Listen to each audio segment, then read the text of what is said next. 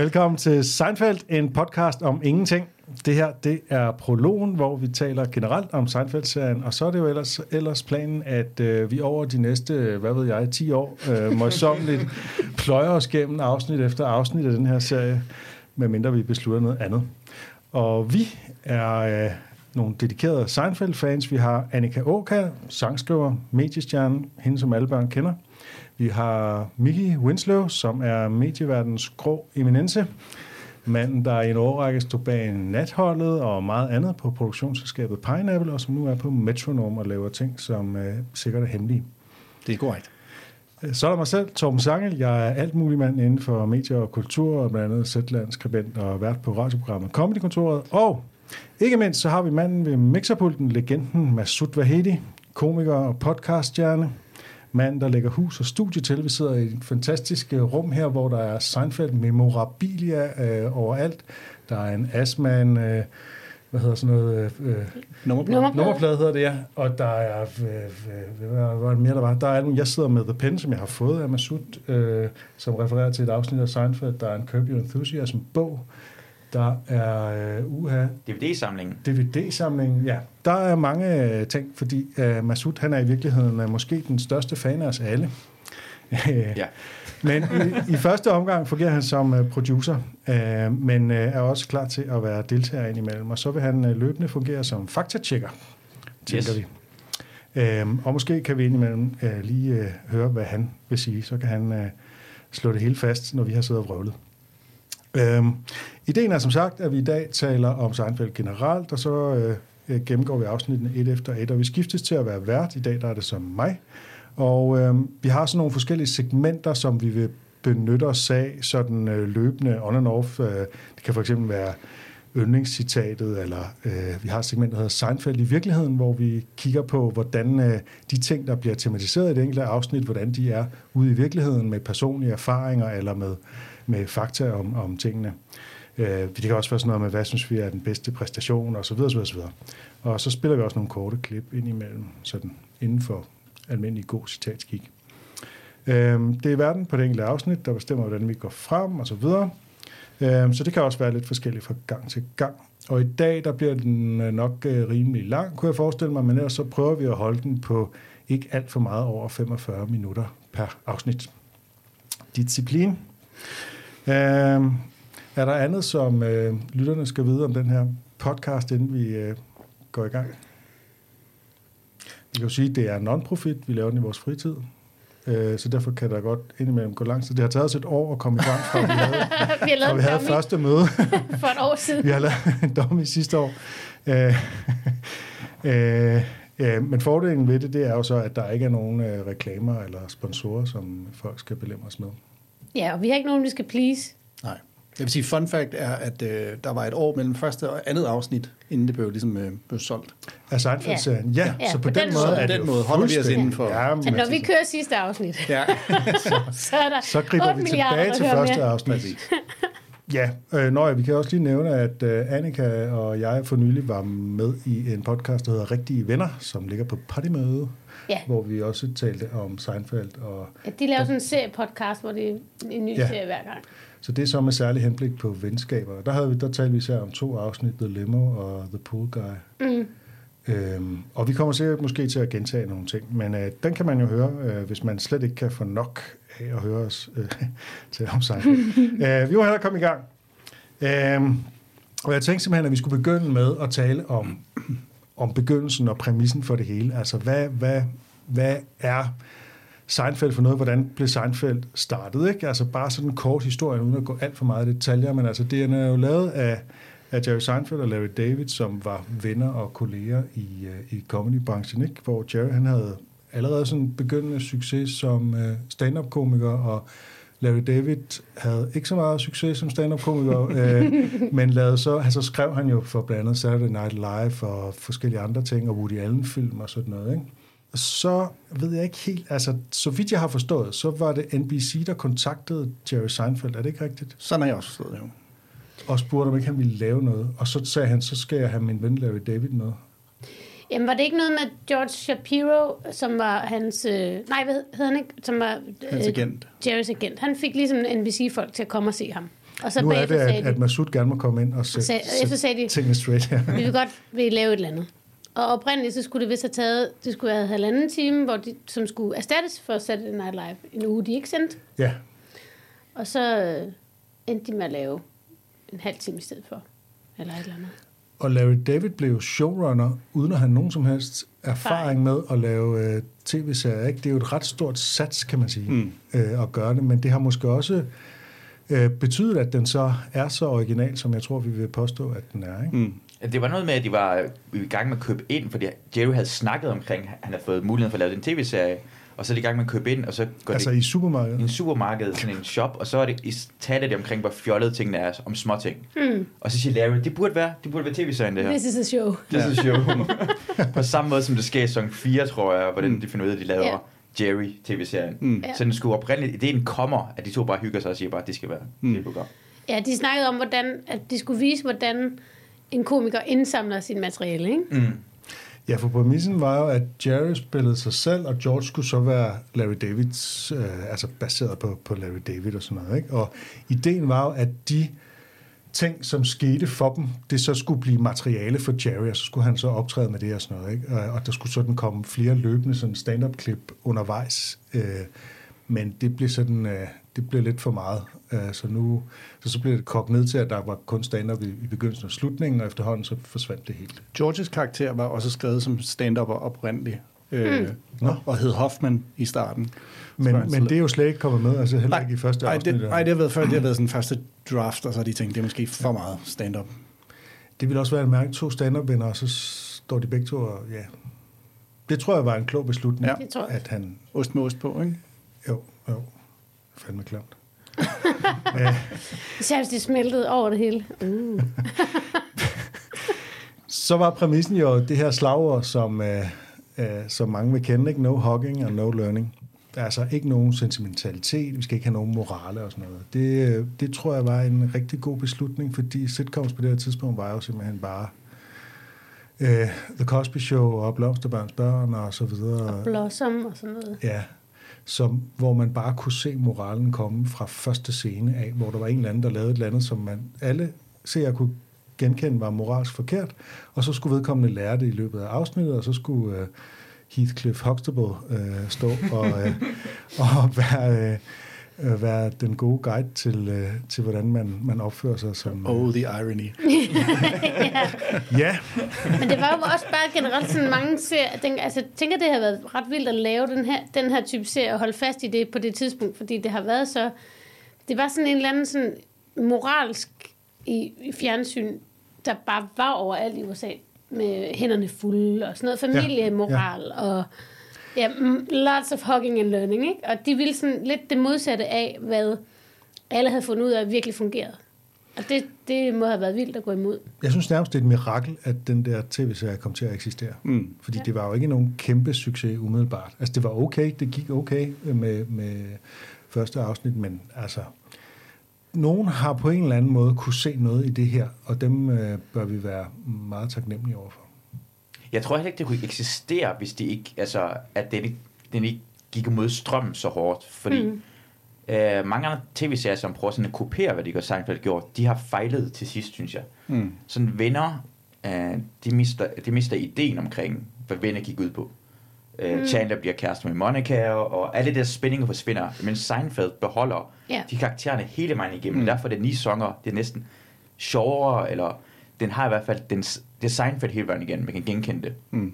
Og det kræver jo bare, den person, der bare sidder der, vi laver ikke op på tingene. Nej. Jerry og Lane bliver ikke kærester. Nej. Og det er mega fedt. Og det, Ja, det er jo en anden ting, fordi normalt så skal der være, når der er ligesom, fordi Jerry og Elaine er jo faktisk ekskærester, og der vil man normalt have den der romantic interest historie med, at uh, bliver de kærester, bliver de ikke kærester, uh, Ross og Rachel og så Will they, won't venner. Ja. Mm. Øh, det har de simpelthen øh, droppet her i serien, og det er virkelig også befriende, at Ja. vi har en mand og en kvinde, som bare er venner. Ja. Ja, og det, er jo- det er jo utrolig sjældent. S- Og det er jo i lidt dag- ironisk, slår det mig lige, at den anden tv-serie hedder rent faktisk venner, og så skal Ja, de og have så kærester. Hvad de- fanden sker der for Ja. det? Alle har bollet med hinanden i den serie. Ja, Ja, men jeg synes, at det, det der faktisk er smart ved dem, det, altså, det, det, det, jeg synes, de har gjort smart ved, ved Jerry og Lane, det er bare at sige, at de har været der. Ja. Altså, det, mm. det hører Ja. fortiden til. Mm. Så er der ikke nogen, altså, det, så er der faktisk ikke nogen, der gider at sige, nej, de har været der. Altså, de, man, så gider vi faktisk, så, så accepterer vi på en eller anden måde, at det ikke sker. Det er en Og måde er at jo- få det til at acceptere. Og der er jo ikke, så- altså hverken George eller Kramer er overhovedet erotisk interessante for Elaine. Nej, nej. Ja, det er næsten en joke i sig selv, men altså, de har jo øh, løbende andre kvindebekendtskaber, så det kunne Ja, jo i princippet ja. godt være, men det er så straight, at hun er one of the guys i den her serie. Ja. Ja, og der er et eller andet, men som jeg også synes er um, meget realistisk i det, selvom det for mange vil fremstå urealistisk. Jeg synes, den er, den, er meget, den er meget mere realistisk end for eksempel Venner. Altså Ja. mange andre tv-serier. Og alle de er der sjovt. hugging and learning. Mm. Altså, er der nogen af jer, der kommer fra nogle familier, hvor at man har lavet et eller andet, og så er det, ah, så er der en moral, og så krammer vi, så er vi alle sammen venner. Nej, nej, det, det foregår jo ikke i virkeligheden. Det er jo det altid hjemme hos mig. Ja, præcis. Men her er det jo, altså sådan som de opfører sig, er jo så, så genkendeligt, de typer. Man kan jo genkende noget i alle fire, og, og større Ja. øh, karakterspektre, ikke? Altså, Samtidig med, at de jo er stærkt karikeret. Altså, På- det går jo jamen, ja, helt ja. til yderligheder, ikke? Præcis, men de er jo stadigvæk lige meget, hvor, hvor, hvor meget de går til yderlighederne, lige meget kommer, holder man jo altid med dem, og det er derfor, den har kørt ni sæsoner, fordi hvis de stille og roligt blev dummere og dummere svin, så vil vi jo ikke se det. Altså, så vil vi ikke holde dem med dem, så vil vi jo være ligeglade. Men samtidig er de jo ikke særlig, altså de, de er jo virkelig ikke forbilleder, tværtimod. Altså de er jo, de er jo dårligere mennesker end de fleste andre, ikke? Jo, men på den anden, men det, de er jo yeah. genkendelige. Vi kan jo genkende os selv i dem, alle, i dem alle sammen. Så selv når de er dårlige, så er, de jo, så er man sådan, det kunne jeg måske også godt have fundet på, det der. Der tror jeg, du må tale for dig selv. Hvad for et afsnit tænker du på? Jamen, jeg ved ikke. Jamen, det, det er nemlig også det der med, at de er dårlige mennesker. Når jeg sådan ligesom skal snakke med folk om Seinfeld, som ikke har set det og sådan noget, og eksempel var der en, der sagde, men det er ligesom It's Always Sunny in California, eller i, i Philadelphia, Ja. hvor der er også øh, fire øh, røvhuller. Men det er som om, jeg synes, de, de karakterer er større røvhuller. Jeg, jeg holder ikke med dem, og jeg gider, jeg gider dem ikke. Øh, Der, der er et eller andet, jeg, og jeg kan faktisk ikke helt finde ud af, hvorfor jeg ikke... Nu har jeg heller ikke set det hele, så jeg kan ikke sige... Men jeg gider ikke bruge sindssygt meget tid med dem.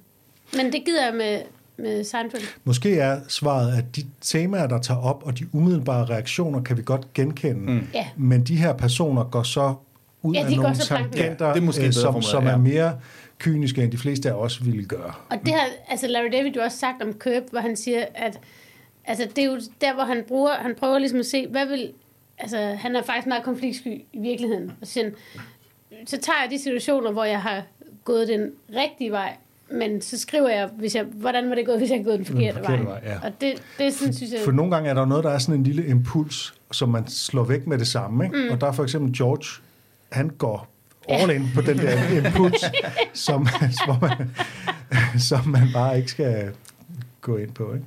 ja. I am unemployed, and I live with my parents. Men det, han, det indrømmer det jo. De fortæller, at George ved jo godt, hvem han er. Han ved, at han er utilstrækkelig. ja. Han ved, at han er en narcissist. Han ved godt, at han er et dårligt menneske. Og, det, og når det, han indrømmer det for os som en ven, så kan vi lide ham. Fordi vi har det alle sammen samme måde, som George er en person, der kan genkende hele tiden. Præcis. Ja. Men det er jo også det, de er jo, reflekt, de er jo ret reflekteret i virkeligheden. Altså, de er ikke dumme. Altså, mange kan enormt godt lide Frasier, og jeg kan ikke lide Frasier. Og en af grundene til, at jeg ikke kan lide Frasier, det er, dels at manden er en fuldstændig uforbederlig snob, der ikke, øh, altså, der, der ikke lærer noget som helst, men på den ufede måde, fordi han bare han lærer noget i hvert afsnit, og så har han glemt det i næste afsnit. og, og derudover så er han jo øh, angiveligt øh, en intelligent, reflekteret akademiker, men som bare er fuldstændig uden selverkendelse.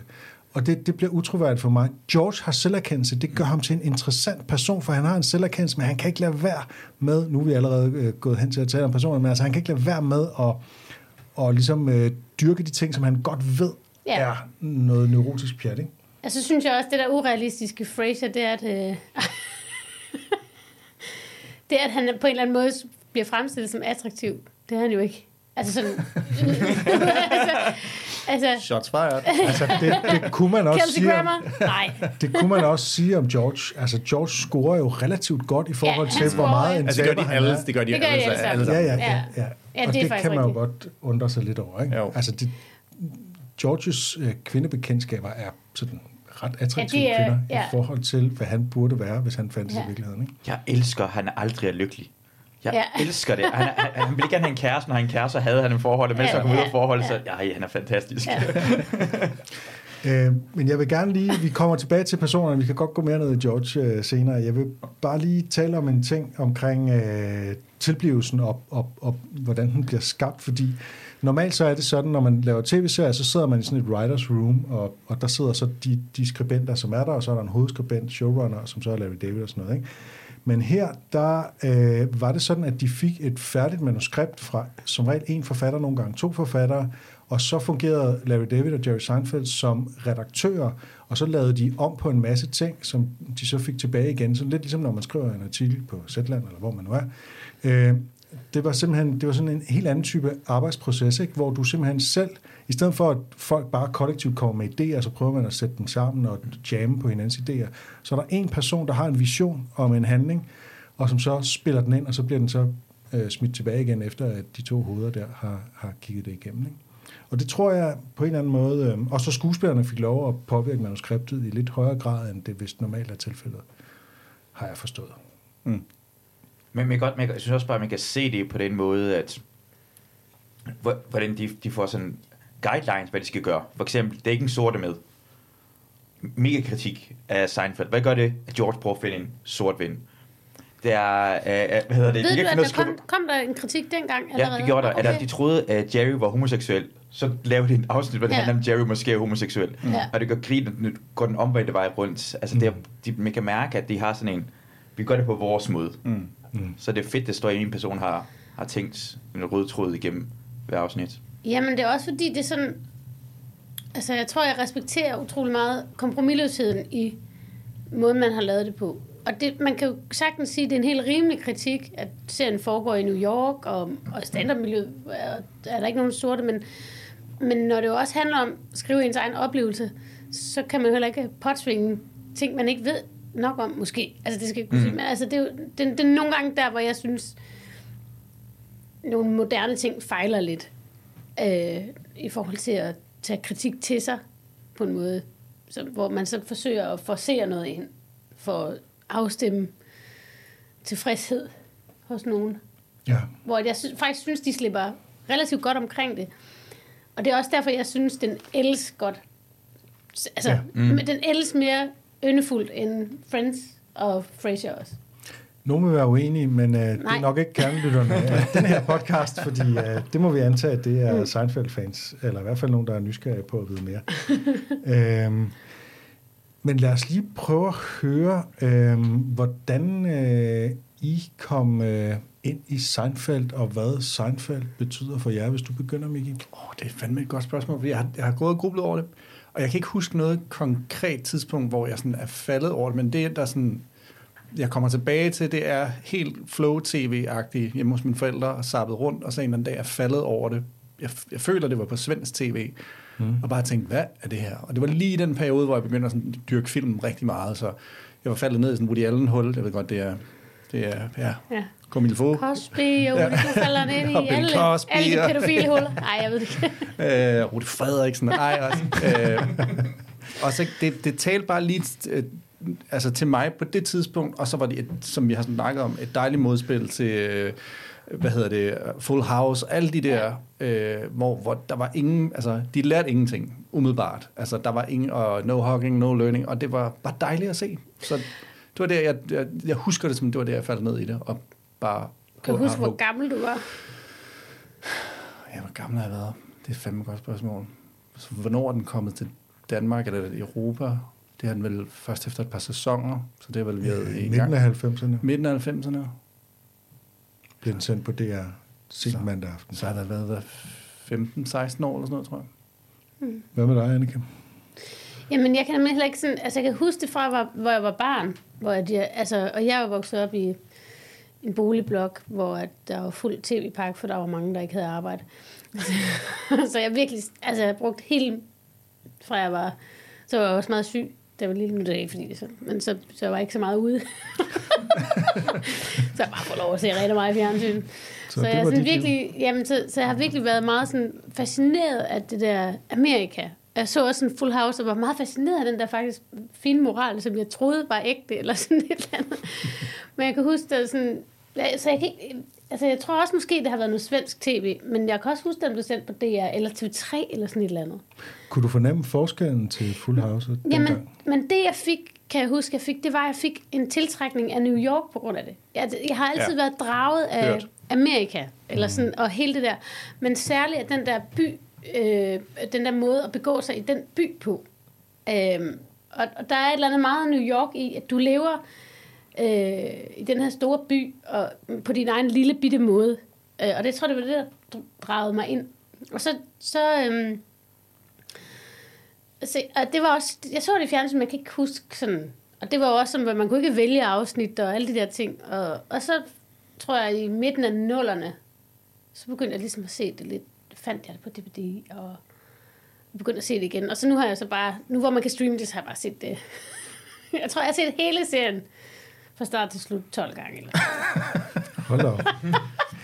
Jeg, øh, jeg har en lidt mærkelig begyndelse med Seinfeld, fordi øh, jeg gik til kor der mandag aften, og når jeg kom hjem, så passede det lige med, jeg boede i sådan et bofællesskab, og passede det lige med, at min bofælle Maria, hun sad og så Seinfeld, og det var lige, jeg kom lige, altid lige ind, når slut, øh, øh, Seinfelds slutmonolog var der, hvor han lavede stand-up, jeg kom altid ind og tænkte, Nå, det der, hvorfor ser hun det? Hvad er det for noget? Jeg forstod det overhovedet ikke. Øh, indtil en eller anden dag, jeg tror faktisk, jeg læste en artikel i Politiken eller Information et eller andet sted, om der ligesom hyldede Seinfeld, og hey, den er spændende og så videre, den er en helt anden tv-serie og sådan noget. Ikke? Og så begyndte jeg så at se den, og så blev jeg fuldstændig fanget, fordi den netop altså, kunne noget andet, og det der, altså øh, Jerry Seinfelds stand-up var jo i virkeligheden ikke pointen. Altså jeg elsker stand-up, men, men jeg synes bare ikke, det er det mest interessante her. Det er ikke de der stand-up-bidder, det er alt det andet, der er det fede som regel. Ikke? Ja. Hvor- Hvornår var det? Kan du huske? Altså, Ja, det var der, det var der, da den blev sendt på, på DR der Ja. mandag, og det, jeg vil tro, det har været i øh, 495. Ja. Jeg elsker, jeg hvordan frem til. at det er ligesom, fordi jeg har boet i en boligblok, og du har ligesom, fordi du læste politikken. det kan jeg godt lide at se. det synes jeg er meget smukt. Ja, måske. det. Nå. Ja, sådan, sådan er vi så forskellige. Men hvis vi sådan skal sige, hvad er Seinfeld for en serie? Altså, hvad er det egentlig, der er det særlige ved den, udover det, vi har talt om nu? Hvad er det, der gør den god? Hvad er det, der... Øh, hvad handler den egentlig om? Nothing. Jeg kan godt begynde... Øh, Ja, du skal, det, du, Men altså, noget som virkelig, som jeg synes er interessant ved Seinfeld, det er det der med, at den prøver at formulere nogle regler for adfærd, som der ikke findes nedskrevne regler om. Ikke? Altså sådan nogle uskrevne regler. Øh, og det der besvær med at finde ud af, hvordan skal man... Det er jo sådan en næsten autistisk udgangspunkt, altså at man ikke helt forstår, hvordan man... Alle de der koder, som er uskrevne koder, der er i små øh, relationer mellem mennesker og sådan noget, ikke?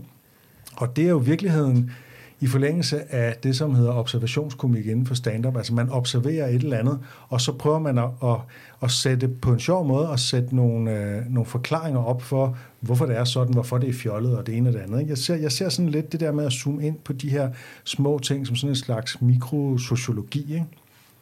Øhm, og så altså det sjove greb i at lade som om, at de her uskrevne regler, de har altså en fuldstændig nedskreven, de har mm. ord, de har begreber, og der er sådan et, der er sådan et kodex, ikke?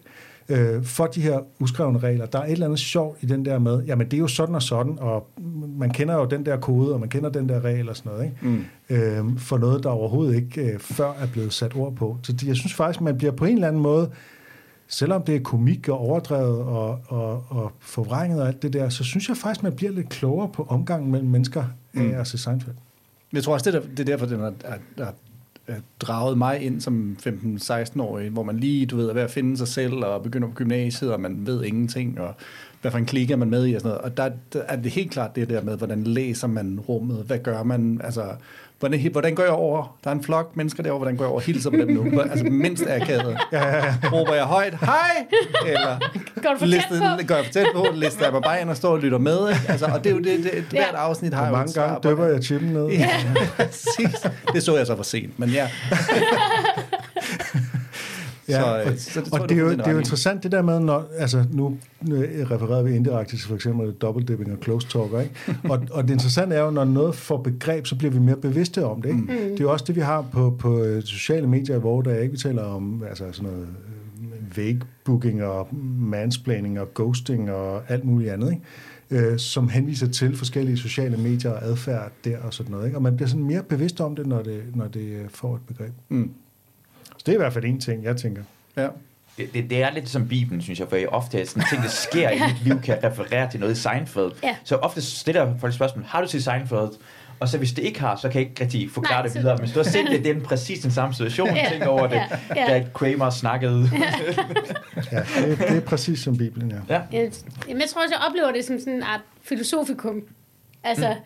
at, at, at det er ligesom... Altså, der er altid nogle...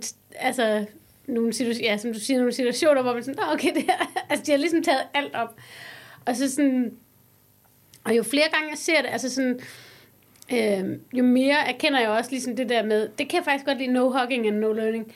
Altså, fordi jeg erkender også, synes jeg, lidt med alderen, at people don't change.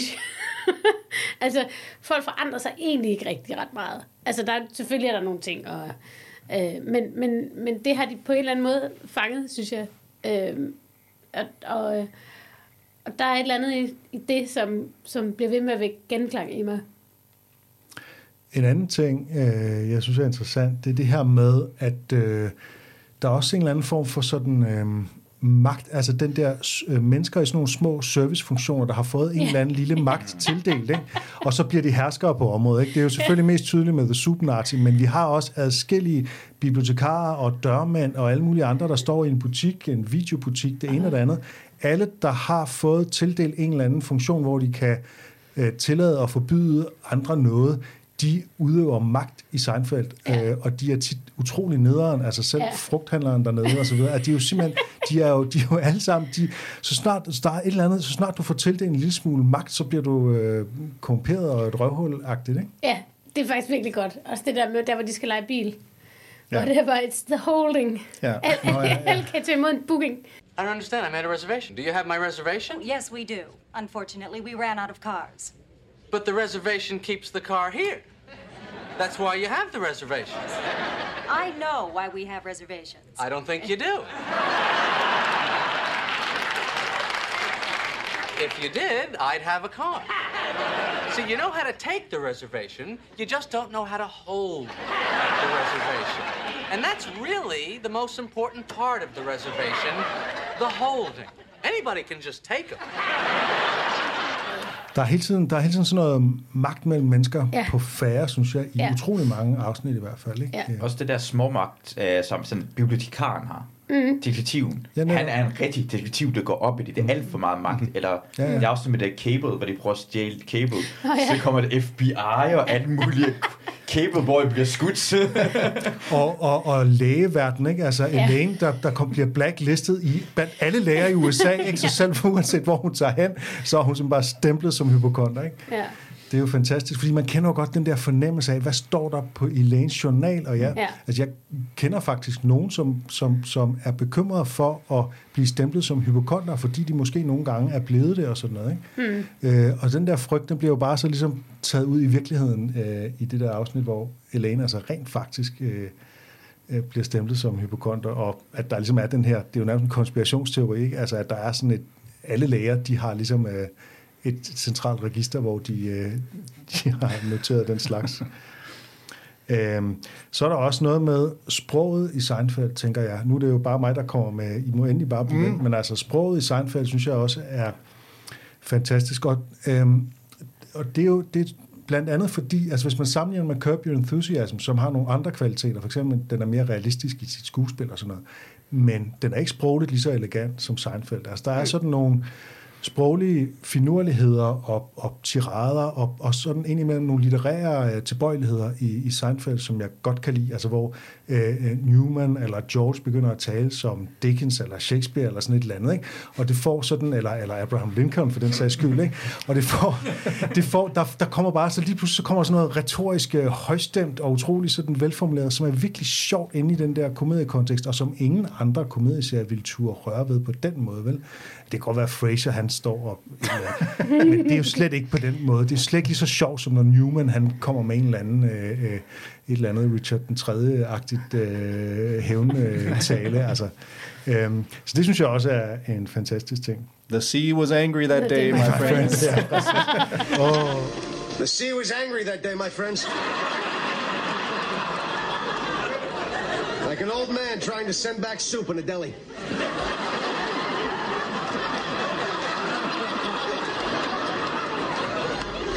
Got about 50 feet out, and suddenly, the great beast appeared before me. I tell you, he was 10 stories high if he was a foot. As if sensing my presence, he let out a great bellow. I said, Easy, big fella. and then, as I watched him struggling, I realized that something was obstructing its breathing. From where I was standing, I could see directly into the eye of the great fish. Mammal. Whatever. Åh, oh, ja. Og så er der jo også i forhold til i dag, tænker jeg også, den der datingkultur er jo simpelthen, altså de er jo, de er jo, øh, altså de har indimellem nogle kortvarige forhold, men ellers så er de singler. Det er jo sådan lidt en Tinder-ting, at du har så mange muligheder, at du hele tiden ser fejlene hos den ene og den anden date, og det bliver sådan lidt et supermarked. Den mentalitet, synes jeg jo også er til stede her, på ja. En eller anden måde. Ikke? Altså man, man forbruger lidt øh, på datingmarkedet, og man tjekker ud, og der skal virkelig meget få fejltrin til, før så er man bare videre til den næste. Ikke? Ja, og det er virkelig en kæmpe gave, ikke at skulle, at der ikke er nogen veje i forhold i det. Altså andet end deres venskaber. Der er lige George og Susan, som er sådan halvvejet, ikke? At nu er no spoilers. Jeg tror, altså, vi kan ikke, vi kan ikke undgå at spoile i den her podcast. Det tror jeg, vi må slå fast med det samme. Nej, men jeg mener bare, at det det der med, at man ikke, at serien ikke, der er aldrig noget med, hvor nogen arbejder på deres forhold eller sådan noget, og det er en kæmpe befrielse. Ja, nej, det vil være nok være meget at sige, at de arbejder på forhold. Ja, det er det. Altså, der skulle, der skulle ikke ændres meget hvis, øh, hvis Seinfeld for at opdatere den, i hvert fald sådan noget parforholdsmæssigt, og hvordan de øh, sådan dater og sådan noget. Altså, det, den, skal ikke ændres meget for at passe til vores tid nu, synes, hvilket også er en af de mange grunde til, at den stadigvæk holder den dag i dag, synes jeg, eller mange afsnit, der gør. Der er jo den der, um, den Instagram, øh, der hedder Seinfeld 2000, hvor den, den kommer ligesom med bidder på, hvordan, hvad for nogle temaer, der vil, hvis Seinfeld blev lavet i dag, der vil være med. Det er ret sjovt. Og hvordan, no. hvordan det vil se ud, og sådan noget. Det er sjovt. Og det, jeg kan helt Det kan godt jeg lide.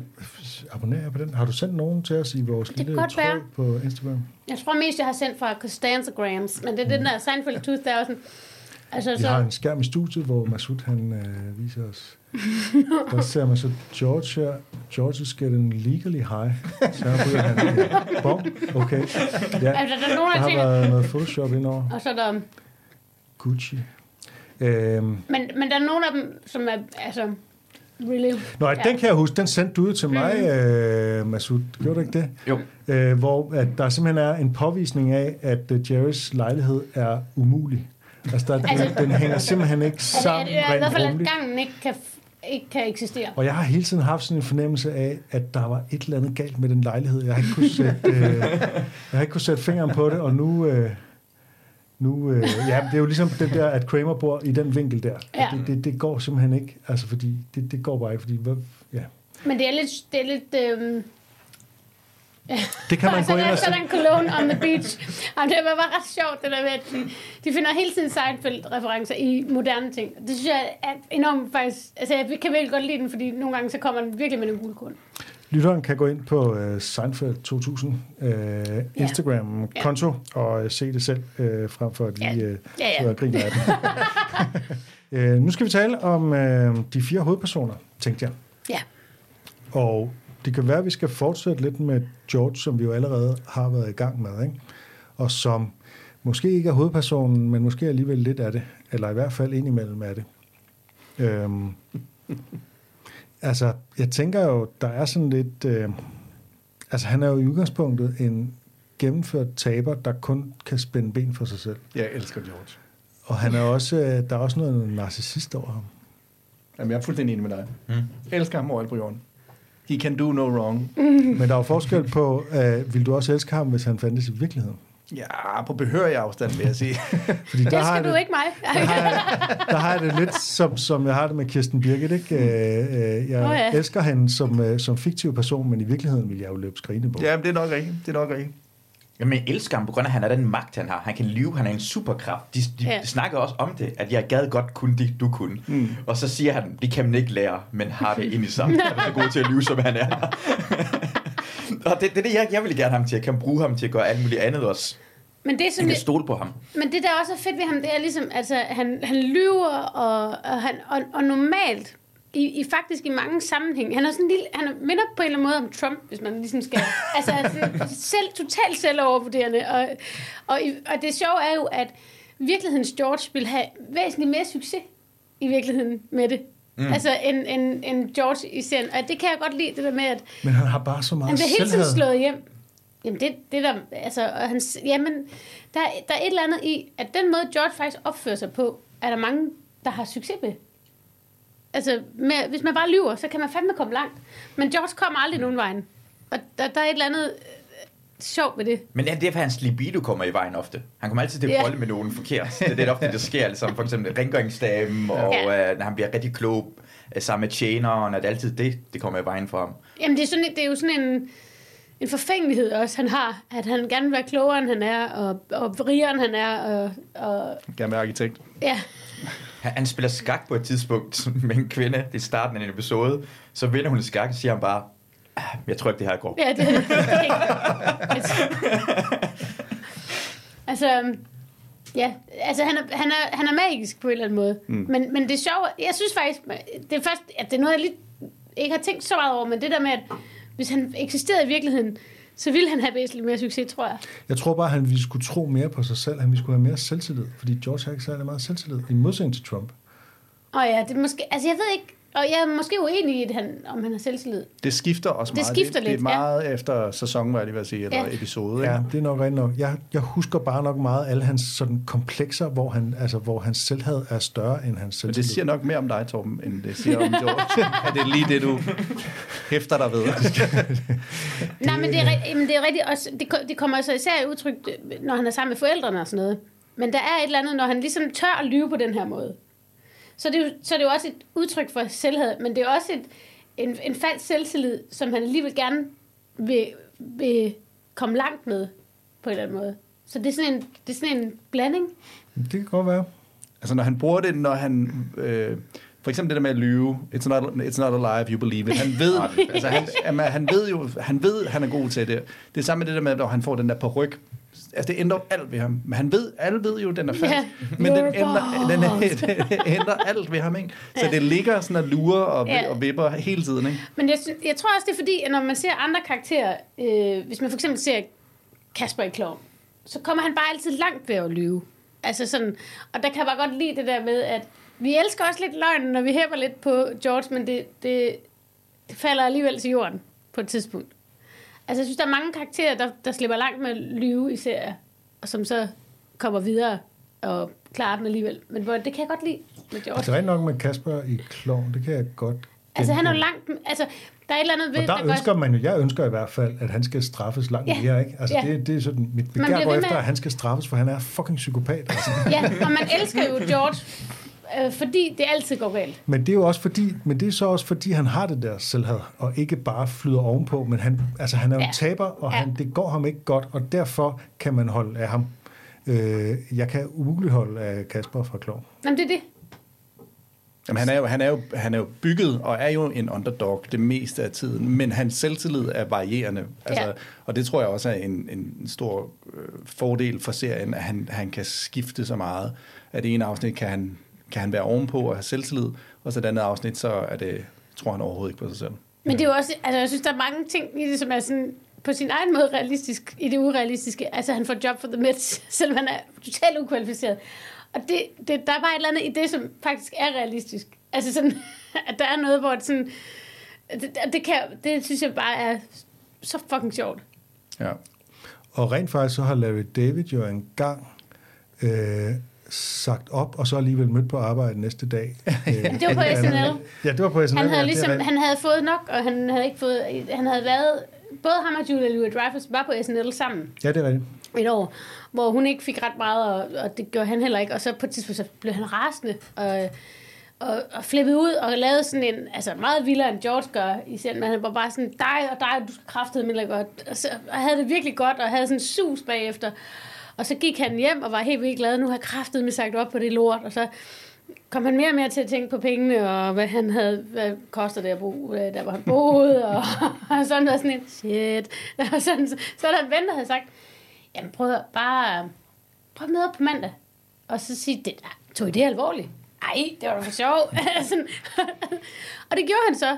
Og, og, og, i modsætning til, hvad der så sker i Seinfeld, så, så bare de, tog de det ikke. Nå, men vi tænkte bare, du var sur lige der. Og så, altså, at, at, at øh, virkeligheden overgår fantasien, ikke? At, at han bare kom tilbage. Mm. Men det er også derfor, man tror, men det er derfor, man tror stadigvæk på George som en karakter. Ikke? Ja. Altså, han, han kan, han kan en øjeblik have selvtillid nok til at sige op, og så ja. det andet øjeblik have selvtillid nok til at, jamen, jeg lader bare som om, at jeg ikke har sagt op, og lukker tilbage. Ikke? Fordi at der er en, der har gjort, at man kan se det for sig, at det kunne godt, lade, det kunne godt ske. Jamen, han lider jo også øh, alle konsekvenserne af, hvad vi alle sammen har lyst til, mm. på en eller anden måde. Han gør det, man har lyst til, og så, så, så får vi lov at se ham lide konsekvenserne af det.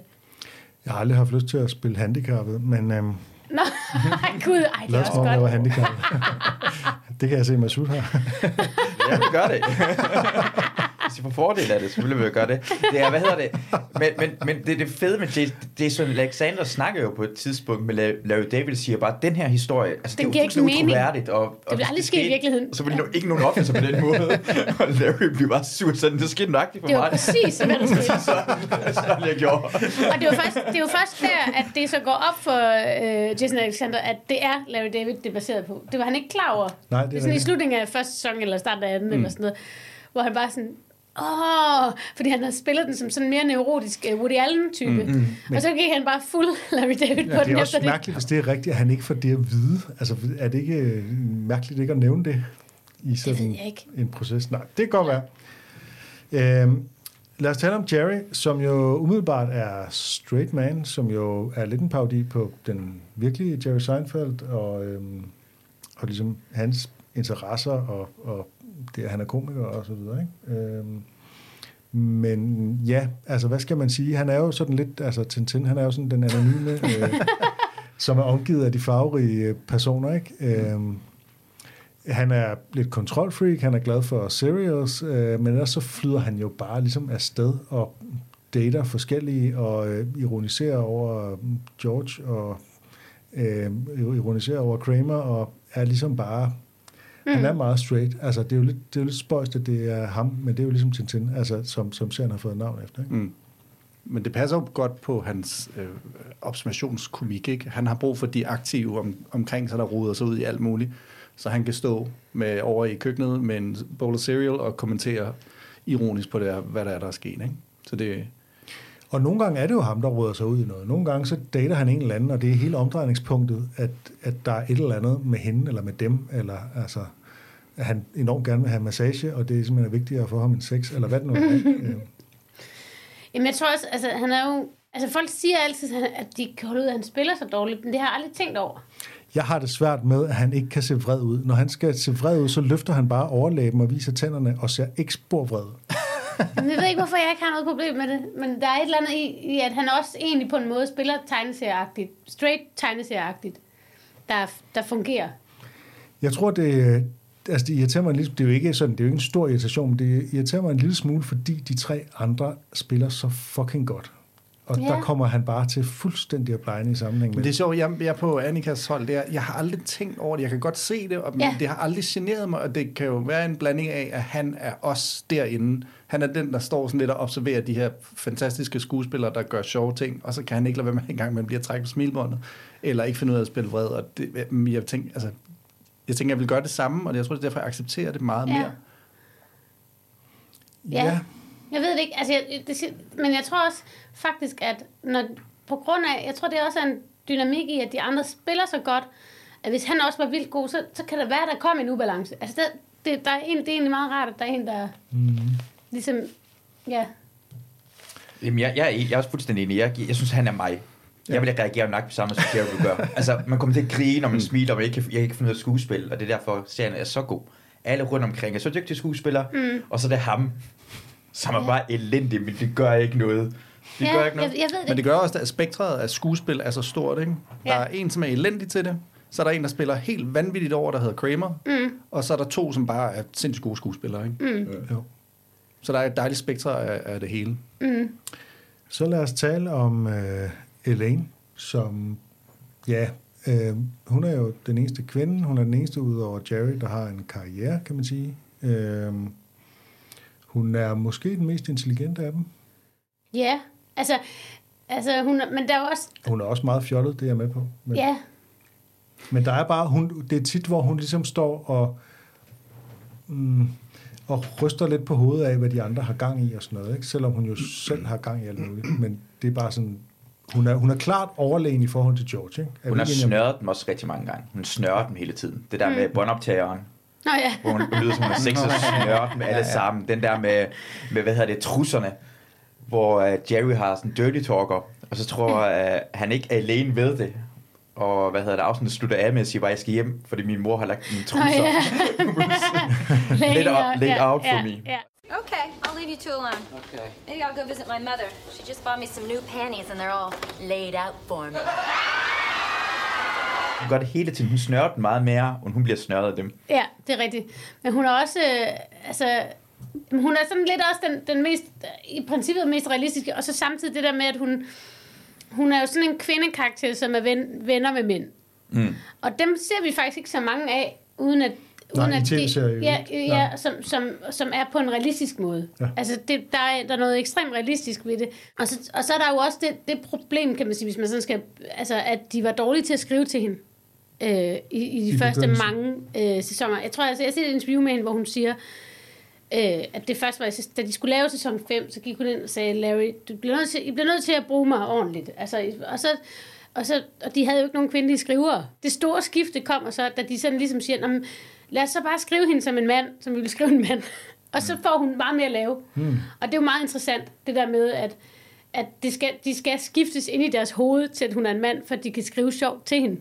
Øh, Altså, og, så- og, og så synes jeg, det er imponerende at se, mm. altså Julia Louis-Dreyfus, hvor meget hun rent faktisk får ud af ufatteligt lidt. Ja. Og, og de steder, hvor hun har fysisk komik, som for eksempel The Pen, er helt Og det er nemlig The Pen, som er i, i uh, begyndelsen af tredje sæson. Altså, jeg synes egentlig ikke, hun er så dårlig i de første sæsoner, som, som, som det der udsagn ligesom peger på. Jeg synes faktisk, det er, det er okay, men vi kan jo prøve, vi kan jo tage det løbende. Ja, men det er det, hun er ikke, gennemgår. hun er ikke Altså, jeg synes jo, når man ved det, som hun selv siger, at, at de bliver ved med ikke at skrive så mange... Ja. Altså, øh, at de kunne ikke, hvad skal vi skrive for storyline til Helene, fordi mm. det er hun er en kvinde, vi ved ikke, øh, vi kan ikke leve os ind i det, eller sådan, at så er det faktisk imponerende, hvis det har været sådan, at se, hvor meget hun rent Helt faktisk klart. får ud af. Hun er jo pissedygtig lidt. skuespiller, som jo også har haft en fantastisk karriere siden, og Ja. Veep og alt det der. Ja. Øhm, Og jeg synes, at, altså igen, det kan man jo også se i Veep, og de ting, hun har lavet siden, der så er skrevet til hende, altså hvor, sind, altså, hvor lidt hun faktisk bliver brugt i forhold til, hvor, hvor vild hun er.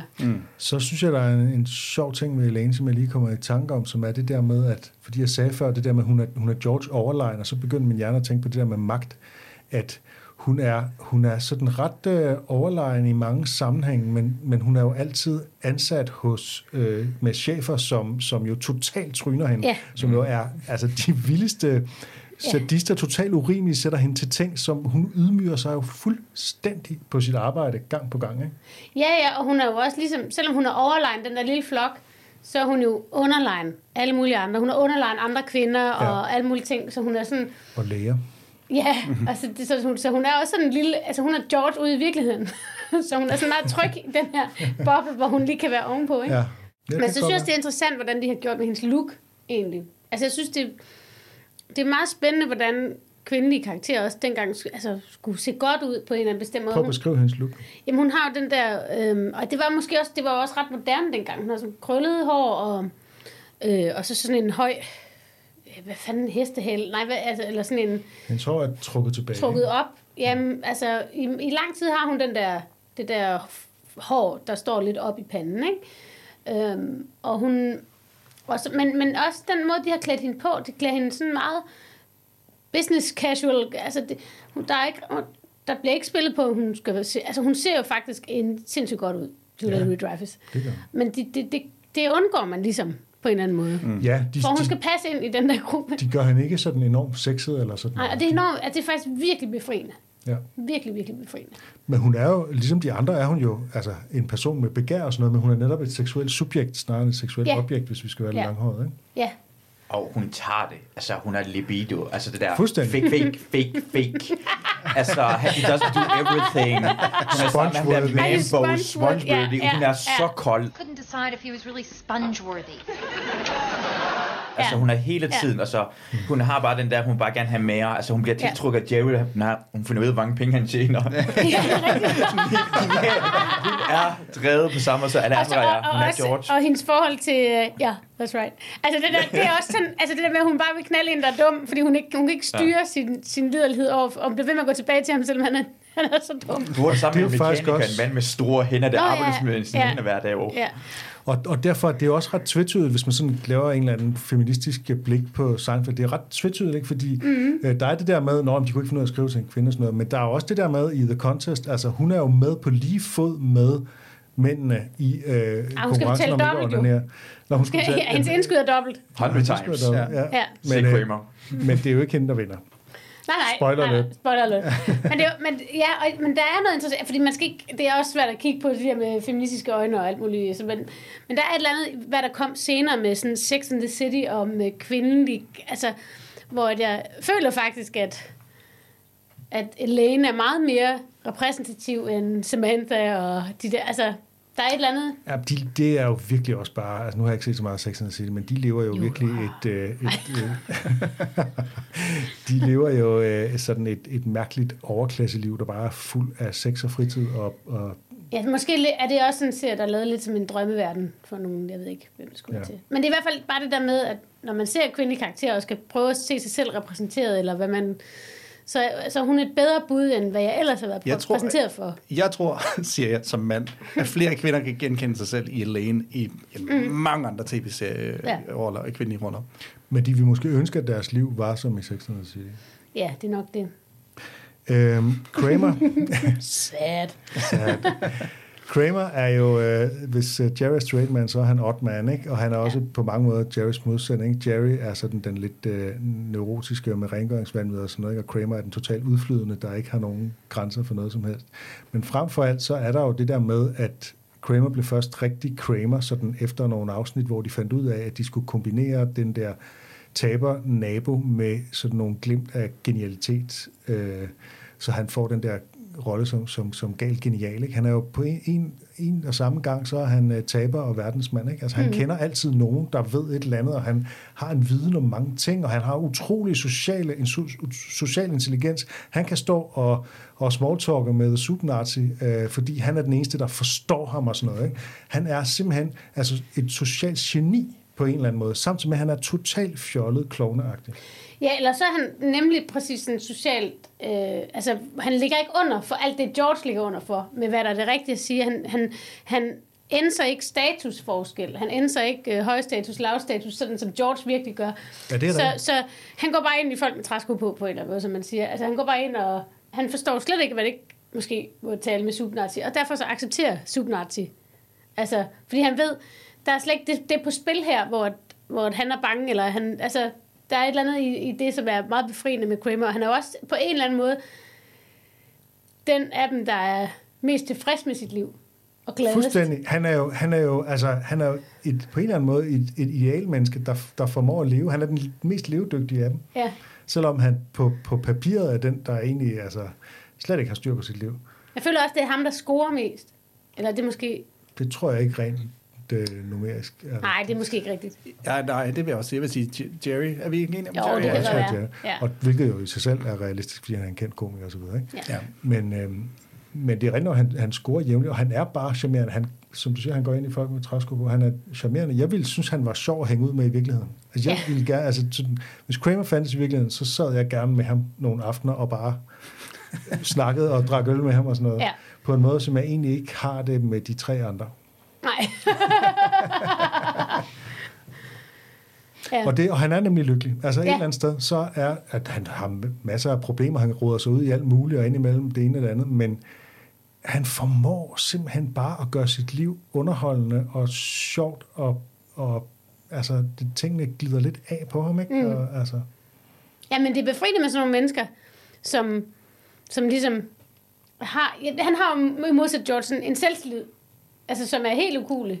fuldstændig. Og, og, Som også ligger hans kropssprog, altså den der måde, Ja. han sådan, det, det nu kan de jo ikke, men altså, ja, det kan man ikke lave vise i en podcast, men altså den der måde, han sådan med hovedet på, når han har sagt et eller andet, som han selv er tilfreds med at have Ja. sagt. Plus han spangulerer. Han går, han går som en stolt mand. ja, han, Han har spangulerer. selv og selvtillid, ikke? Ja. Ja, ja, ja. og stort hår. Og, Og han, og han ved, hvad hvad man gerne vil have. Han kan smage, det er ikke en kubansk cigar, det her. Mm. Det er ikke rigtig mad. Fuldstændig. Han har, altså han er også Han han har en- delikat. Ja, ja, han har Mac and all mange- peaches. han kender, han kender kvalitet, og han kender alle mulige Mm. koder, som de andre sådan lidt forvirret rundt i. Og det er, det er en sjov dobbelthed af det der med, at han er jo på ingen måde overklasse. Han har til synligheden ingen penge og sådan noget. Men alligevel så kender han at de bedste cigarer, de bedste frugter. Og, det, og, det. Ja. og det er fordi, han snakker med folk nede på gaden, tror jeg. Simpelthen. Altså, hvis man skal prøve at give det en eller anden form for forklaring. Ikke? Ja. Altså, at han snakker med så mange folk, så han får at vide, hvad der er det rigtige. Og dum, dum, dum, ikke? Han er måske også i virkeligheden det bedste, den bedste eksempel på en rigtig New Yorker, hvordan man sådan fordomsfuldt opfatter det. Sådan en, ja, Ja, han er næsten en parodi på en Ja, rigtig New Yorker, præcis, ikke? hvilket ja. jo er sjovt, fordi det er han jo. Ja, altså, der er jo et, et, et rigtigt forlag, som også hedder Kramer, ikke? Ja. Øh, og som øh, Masud har mødt. Kenny Kramer. Jeg har mødt den, ja. Prøv at Ja. fortælle, Sindssygt. Men jeg, skal bare, jeg kan så godt lide ideen med, at han kender alle reglerne, men han gider ikke altid følge dem. Han siger, ja, det gør jeg ikke. Han, han er ikke sløjfen, age sløjfen han er ikke på. Min yndlings, når han, de skal ind i operan. Ja. Han siger bare, people will wear tuxedos. I don't. I said, I said people, hun. Ja. Jamen, det var, det var en fantastisk ting. Den kostede, jeg tror, det kostede 70 dollar. Det var en li- rigtig dårlig hjemmeside. Så går man og bestiller, og så kommer man en lille, lille lokale off, off Broadway, hvor han kommer ind i en mørk lokale, sætter et sådan VHS-bånd på, og så sådan en time, hvor han bare står ved siden af, og så kører det bare bånd, som han altid lavede hver eneste gang, og så er det sådan 30 mennesker i den her lokale. Og så stopper den, så kan vi stille ham nogle spørgsmål, han svarer lige på spørgsmål, og så kører vi, uh, så kan vi køre merchandise bagefter, og så kører man uh, rundt i en bus i New York, med ham som... med ham som, hvad hedder det, han siger ikke særlig meget. Han er bare med, og så kan man hen til den her restaurant, tage et billede sammen med ham. Man går forbi de specielle steder, hvor ham og Larry boede sammen, og så kommer man hen til subnazien og alt det her ting. Han, han, han virker virkelig som Kramer. Han virker som en glad type, der bare lever af det her. Han har virkelig fundet ud af sit liv af at være Og Kramer. det er jo virkelig mærkeligt, fordi umiddelbart må det være tomt at være en eller anden myte fra en tv-serie, der så lever af at fortælle om den myte. Ikke? Altså, der er et eller andet umiddelbart trist i det, tænker jeg. Ja, men det der er også fedt ved det, altså, jeg tænkte faktisk over det på vej hen, men det der med, at lad os nu sige, at man skulle på en, altså det er den, det er den Seinfeld-tur, der findes. Det er Kenny Kramers, hvor han står med et VHS-bånd og sådan Ja, Det lyder Og endnu som- bedre. Altså, Ja, præcis. Og som Seinfeld-fan, så synes man jo, at det er det absolut fedeste, at det er alt for dyrt, og alt for dumt, og alt for altså, us- useriøst. Ja.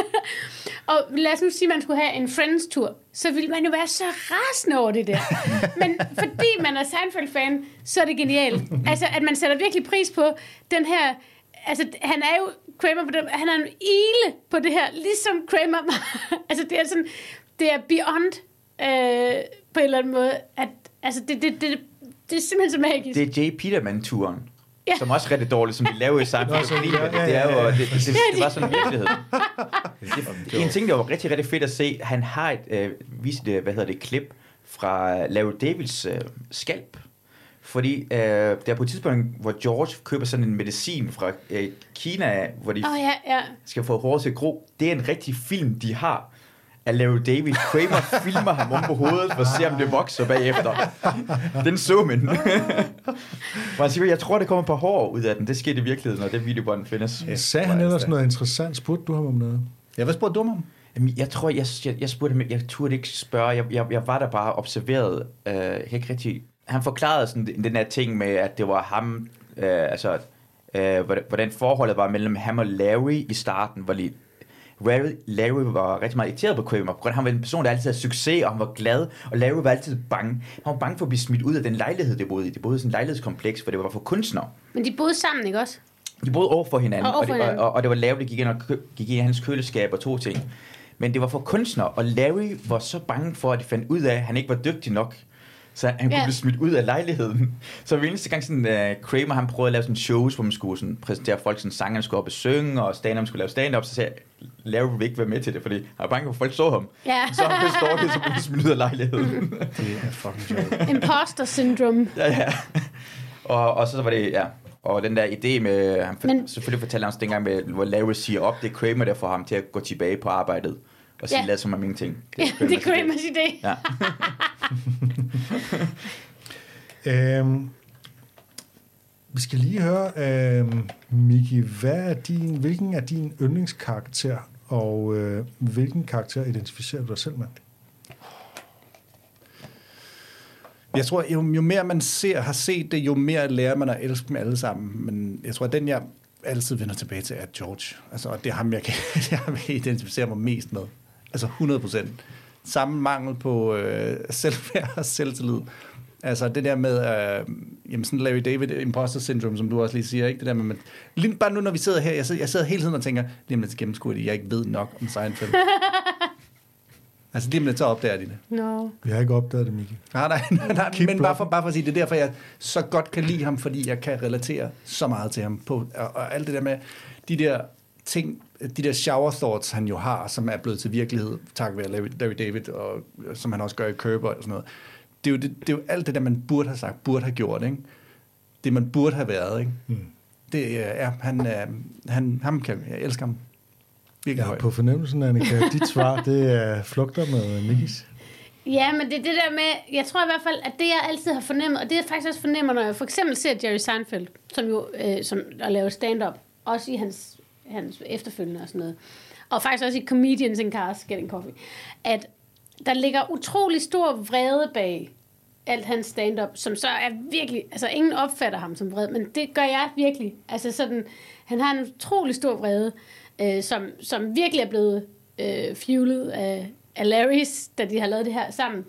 Og, og den der vrede, øh, og, f- som, som George har, den, den, den kan jeg virkelig, virkelig relatere til, at, at nogle gange, så har jeg bare lyst til at l- lade vreden øh, stikke fuldstændig af og sende mig på voldsom afveje. Altså, det, så, så, og, og så samtidig så, altså, jeg tror, på et tidspunkt så gik det op for mig, det er tit i, andre, det er tit i relation med andre, jeg mærker, hvor meget jeg er George.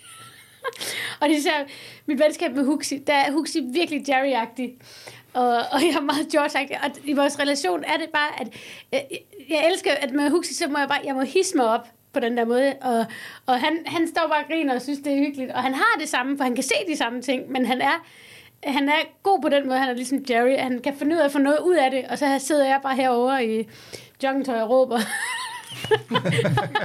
så, det, altså, så, så det er også sådan ligesom George, men jeg føler mig mest som George, når jeg er sammen med Huxi. Altså, jeg har, jeg har på en eller anden måde Kramer som yndlingskarakter, øh, og det er jo ikke fordi, at det, det er ikke for at nedgøre nogen af de andre, fordi de, jeg synes også, at George er fantastisk, og, og måske på en måde vigtigere for serien. Der er bare et eller andet i Kramers figur, som, som er mindblowing for mig. Altså, den, den der blanding. Altså, han er bare, det der med, at han er så livsduelig, samtidig med, at han er så vanvittig, det synes jeg bare er ekstremt underholdende. Øh, helt sådan, øh, helt øh, banalt. Jeg identificerer mig ikke rigtig med nogen af dem. Det er sådan lidt... Øh, øh, og det, det er tit, jeg ikke identificerer mig med altså karakterer i tv-serier, øh, egentlig. Øh, så det, er sådan, det synes jeg tit, det er noget, andre snakker om, og sådan identificerer sig, når jeg kigger bare på. øh, men altså, skulle det være nogen, så lige før det næsten er alene af en eller anden grund. Øh, jeg ved ikke... Øh, jeg, jeg synes ikke, jeg sådan for alvor minder om nogen af dem af personlighed eller sådan noget. Hvis jeg skulle sige noget, så er det Kramer. Hmm. Du er mest Kramer. Jeg er mest Kramer. Ja, du har noget Kramer omkring, hvordan du er. Kan du uddybe det? Jeg ved det ikke, men... Så tager jeg en tår kaffe imens. Det er ikke håret i hvert fald. Hans Nej, nej, jo, håret er, hvis man lige vender den om på hovedet, så, øh, så er det skægget på toppen, men det, er- det er et eller andet, jeg, jeg, ved- jeg, jeg ved det ikke, hvordan, også spangulere rundt, jeg ved det ikke, du, du har et eller andet ting i tøj, hvordan du er på, du er, det, du scorer damer, selvom du ikke burde, du scorer, du scorer damer. Jeg Fanden mener du med, at jeg ikke burde score damer? Jeg har ingen idé, det, hvis det sker. It should not be possible. Jesus Christ. Og det er sjovt. Jamen, jeg tror, altså... Nej, jeg ved ikke. Jamen, du er meget optimistisk, og så gør du ligesom, hvad du kan. På en eller anden måde. Det er da også meget Kramer-agtigt. Det er jo øh, første det- gang nogensinde, jeg er blevet kaldt optimist, men det er fint. Nå, men du, jamen, du er selvfølgelig meget rationel nu, altså, det, det er ikke, altså, og du har ligesom de der, og, og, og, du er lidt filosofisk, og det kan jeg godt kende med Kramer også. Han har også ligesom, Ja. Quirky, du gør også nogle ting, som på ingen måde... er- Altså, okay, nu, nu siger jeg, det, det er lidt internt det her, men Christina var helt op, min kæreste, Christina var helt op at køre, hvor jeg giver, hvad hedder det, Torben, vores uh, Viaplay uh, abonnement, mm. så Torben laver sin egen profil. Og Christina er sådan, what the fuck? De tog mig, de, de, de tog mig sådan tre år i parforhold, inden jeg fik min egen profil, og det første ting, Torben gør, det er sådan, men Torben gør det. Men det gør ikke noget for mig. Men så er bare Torben, han gør bare de her Det er ting. Han tænker på er meget nemmeste måde at gøre det på. Ja, Jeg det er meget Torben, Kramer-agtigt. Er det Kramer-agtigt? Det er meget- godt, så, så lad os sige, at jeg er Kramer. Det er fint. Jeg, jeg køber to. Viaplay Jeg vil er ønske, at jeg var. Kramer, altså. Vi skal Er lige med, jeg Kramer? fornemmer, at Masud har meget mere. små, specifikke ting, du gør. Jeg, jeg køber på et tidspunkt køber jeg to donuts. Øh, eller jeg køber tre donuts. Og så øh, øh, to af dem med af jordbærmarmelade, og en med Nutella i. Så tænker jeg, det er forskellige slags. Så, så siger jeg, hvad det, Torben, han vil ikke have nogen med jordbær, for han spiser ikke frugt. Allerede, det er lidt mærkeligt. det er også, det er også Kramer-agtigt. det er så mærkeligt, så siger jeg bare nej. Og så siger jeg, okay, jeg tager den ind med jordbær. Så tager øh, hans datter, øh, Luna, tager den ind med Nutella ind. Og så siger jeg, Torben, "Hm, så skal jeg ikke have en donut. og Luna er så god til at sige, okay, nu tager jeg, så sætter jeg, hvad hedder den med Nutellaen tilbage igen, og så tager den med jordbærne, og så, det, det er bare sjovt at se, du er så quirky, du er quirky, du nægter donutten, du vil ikke engang røre ved den, du vil ikke engang rundt omkring Jeg vil ikke have en donut, jeg ikke kan lide. Hvorfor Ja, ja, jeg sidde det og er spise bare sjovt, du kan bare prøve det, du kan, du tvinger din datter til Ja, at lægge den, hun har taget tilbage. den anden Jeg tvang hende ikke til noget. Bemærk, hvad, hvad historien var, så sagde jeg, så skal jeg ikke have nogen. Du og så farsyger vælger hende. hun. Ja, ja. Så, så skal jeg ikke have noget. Det Men jeg elsker det i mit hoved, sådan, det er fantastisk. Sådan skal man være på. Det skulle bare være dig selv hele tiden, og det er du. Og du er Kramer. Uh, Sådan er nu, det. nu bliver det varmt herinde. øh, så lad os gå videre. øh, der er jo også, altså nu har vi snakket om hovedpersonerne, og der er også et væld af bipersoner. Det er ikke fordi, vi skal gå så meget ned i dem her, fordi det kommer vi jo til løbende, men det er bare for at nævne, at det der fantastiske galleri af især altså tilbagevendende bipersoner, ikke? som især altså forældregenerationen for eksempel, ikke? Og, altså Georges forældre og, og øh, Jerrys forældre og øh, onkel Leo og alt det der. Ikke? Der er sådan en, en perlerække af bifigurer, som, som også bare er virkelig gode, og som jo tit er enormt dygtige skuespillere, der bare lige, og nogle gange så øh, kommer de bare lige ind, og så er de med fem minutter ud igen, og et eller andet, og man har bare sådan, puh, det synes jeg bare også er fedt. Altså, og det kan man selvfølgelig sige om mange andre tv-serier, men jeg synes bare, det skulle nævnes her også. Ja, og også hvor mange store skuespillere, der sådan har været med, som Ja, blev for kæmpe store bagefter, ikke? Eller som senere har fået serier. Og, altså, Hvem tænker du på? øhm, The Dentist. Og, Bryan Cranston. Ja, ja. Cranston. Og, jamen, der er virkelig mange. Nu ved jeg selvfølgelig ikke lige... Men også nogen, der allerede er kendt, altså ham der, der spiller øh, bibliotekaren der, biblioteksdirektøren Nå, ja. der, hvad er det, han hedder? Han er sådan en Bookman, men øh, hvad hedder han i virkeligheden? Ja, med Magnolia og... Ja, Ja, Nå, men øh, der, der, der er jo bare en perlerække af skide øh, gode skuespilpræstationer. Så det er jo fedt. Jamen ligesom Georges forældre er jo også, altså de er jo ikke bare nogle gamle skuespillere, de, altså det er virkelig, de har jo lavet altså, Ja. sindssygt meget, og har komik under. Altså de caster også, eller har castet sindssygt gode folk, jo, ikke? Jo, Så det er jo ikke bare altså lige... Jerrys far blev jo så skiftet ud, ikke? ja. Ja. Øhm, Og også med rette, altså, fordi Georges- når man ser, mm. ser ham den første far der, så ah, mm. han er sgu ikke sjov. Mm. Men øh, det, er, det er den næste skuespiller. Jeg kan ikke huske, hvad det Ja. hedder. Men, mm. øh, Men de overdriver heller ikke brugen af kendte skuespillere. Altså, Nej. de, de, de bruger den, når det passer ind. Altså, jeg elsker, at John Voight er med, fordi han bider Kramer af armen, og det er det eneste, han er med i. De bruger ham ikke mere, de kunne bruge det. Nej, nej, han skal bare bide Kramer af armen. Kom væk med taxa. Det er helt perfekt. Så det, og hvordan er det gået John Voight lige siden? Ja, præcis. Philip Baker Hall, Lieutenant Joe Bookman. hedder Ja. øhm, bibliotekaren eller biblioteksdirektøren der. Øhm, lad os tale lidt om forløbet, sådan hen over sæsonerne, og lad mig begynde med, at jeg kommer med en påstand, som er, at så kan I erklære jer uenige og slå mig bagefter, at de to første sæsoner, ja, der skal den lige finde sig selv, og det er ligesom først er i sæson 3, at den for alvor kommer i gang. Jeg ved, Annika er lidt uenig her, så det bliver interessant at diskutere. Øh, for mig, der er det sæson 3-7, sådan cirka, der er de bedste. Og så kan jeg egentlig også godt lide de to sidste sæsoner, men det er som om, at der, der alligevel mangler noget, og der er, øh, altså, Larry David er ikke længere showrunner på de sidste to sæsoner, og det synes jeg godt, man kan mærke. Men der er nogle perleafsnit øh, ind imellem, for eksempel altså Elaines dans og sådan nogle ting. Ikke? Ja. Hvad siger I til det? Jamen, altså, nu har jeg jo så, vi skulle notere os vores yndlingsafsnit, og der kan jeg jo også ligesom sige, okay, de, dem som jeg så har valgt, de ligger også i sæson 3 og 4. Så, så det er jo ikke helt, øh, du har ikke helt uret. Men jeg, men jeg tror også bare, at jeg elsker den her serie så meget, at jeg accepterer altså alt fra start til slut. Jeg synes, det altså, og så er jeg så også enig i, at de sidste par sæsoner, hvor, hvor Larry ikke er med, der er det ligesom om, man overdriver det. Fordi man skal, man, man, man overgør det, fordi man skal undvære Larry. Øh, men, men det gør heller ikke noget. Og, og, og jeg kan også godt lide finalen, faktisk. Altså, i modsætning til, eller den, den, den har været meget omdiskuteret, ikke? Men, men, Og den skal vi jo heldigvis diskutere om 10 år. Ja, det man lang tid til. Men øh, så, så altså, da, da de ligesom knækkede koden til, hvordan man vikler historier sammen, og den ene historie bliver en konsekvens i den anden, så, så, så giver det, går det op i en højere enhed. Og det tror jeg rigtig nok først sker der omkring tredje sæson. Men jeg synes alligevel også bare, altså et afsnit som Chinese Restaurant, mm. som oprindeligt er lavet i starten af anden sæson, men så, så blev sendt sent. Altså der er noget i at ture, og så, der er et helt afsnit, der kun foregår der. Klar. Øh, og som har, altså det er så små ting, de bearbejder. Og det, der er noget i den der start, som er meget kompromilløst, og som jeg godt kan lide. Altså, allerede fra afsnit 3 er Art Vanderlei, tror jeg nok der. Ja. Jeg tror, der er afsnit 3, at der kommer Art Vanderlei ind. Ikke? Altså, og det der med, at man kører det igennem en hel serie. altså, jeg synes, det hænger bare ret meget godt sammen. Og så, ja. Jeg fornemmer bare, at der i de der øh, øh, lidt senere sæsoner efter de første, at der kommer flere kræfter i både i produktionsbudgettet i det hele taget, men også flere manuskriptkræfter. Altså jeg fornemmer bare, at de forfiner selve plotforløbet, og det er jo ikke nødvendigvis sådan, at det så bliver sjovere eller bedre, fordi nogle gange så kan simpelthed også være godt. Jeg kan bare godt nyde de der, hvor der er tre forskellige plot, der, der vikler sig ind og ud af hinanden og sløjfer til sidst og sådan noget. Det, det, det, det, det, det giver sådan en, en særlig nydelse, synes jeg, som, som meget er i de der lidt senere sæsoner. De kom jo med det Boss Boy. Det var Boss Boy første gang, og så bagefter ja. de begyndte at gøre det samme. Som I slutningen af sæson 2. Ja. ja. Jamen, jeg synes, det er, altså, jeg, jeg er fuldstændig enig med dig, altså, det er det, men jeg er også enig med Annika, at der er jo ikke en sæson, som, hvor man bare sådan, den ser Nu må jeg du ikke, vælge side, Mikkel.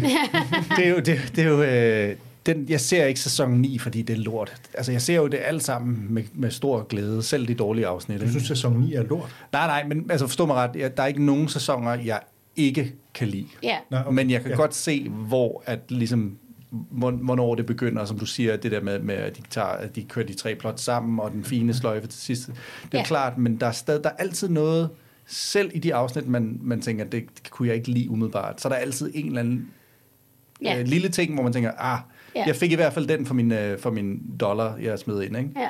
Så jeg synes altid, der er noget at tage med, og det, det er jo derfor, igen, derfor det holder så mange år senere. Ikke?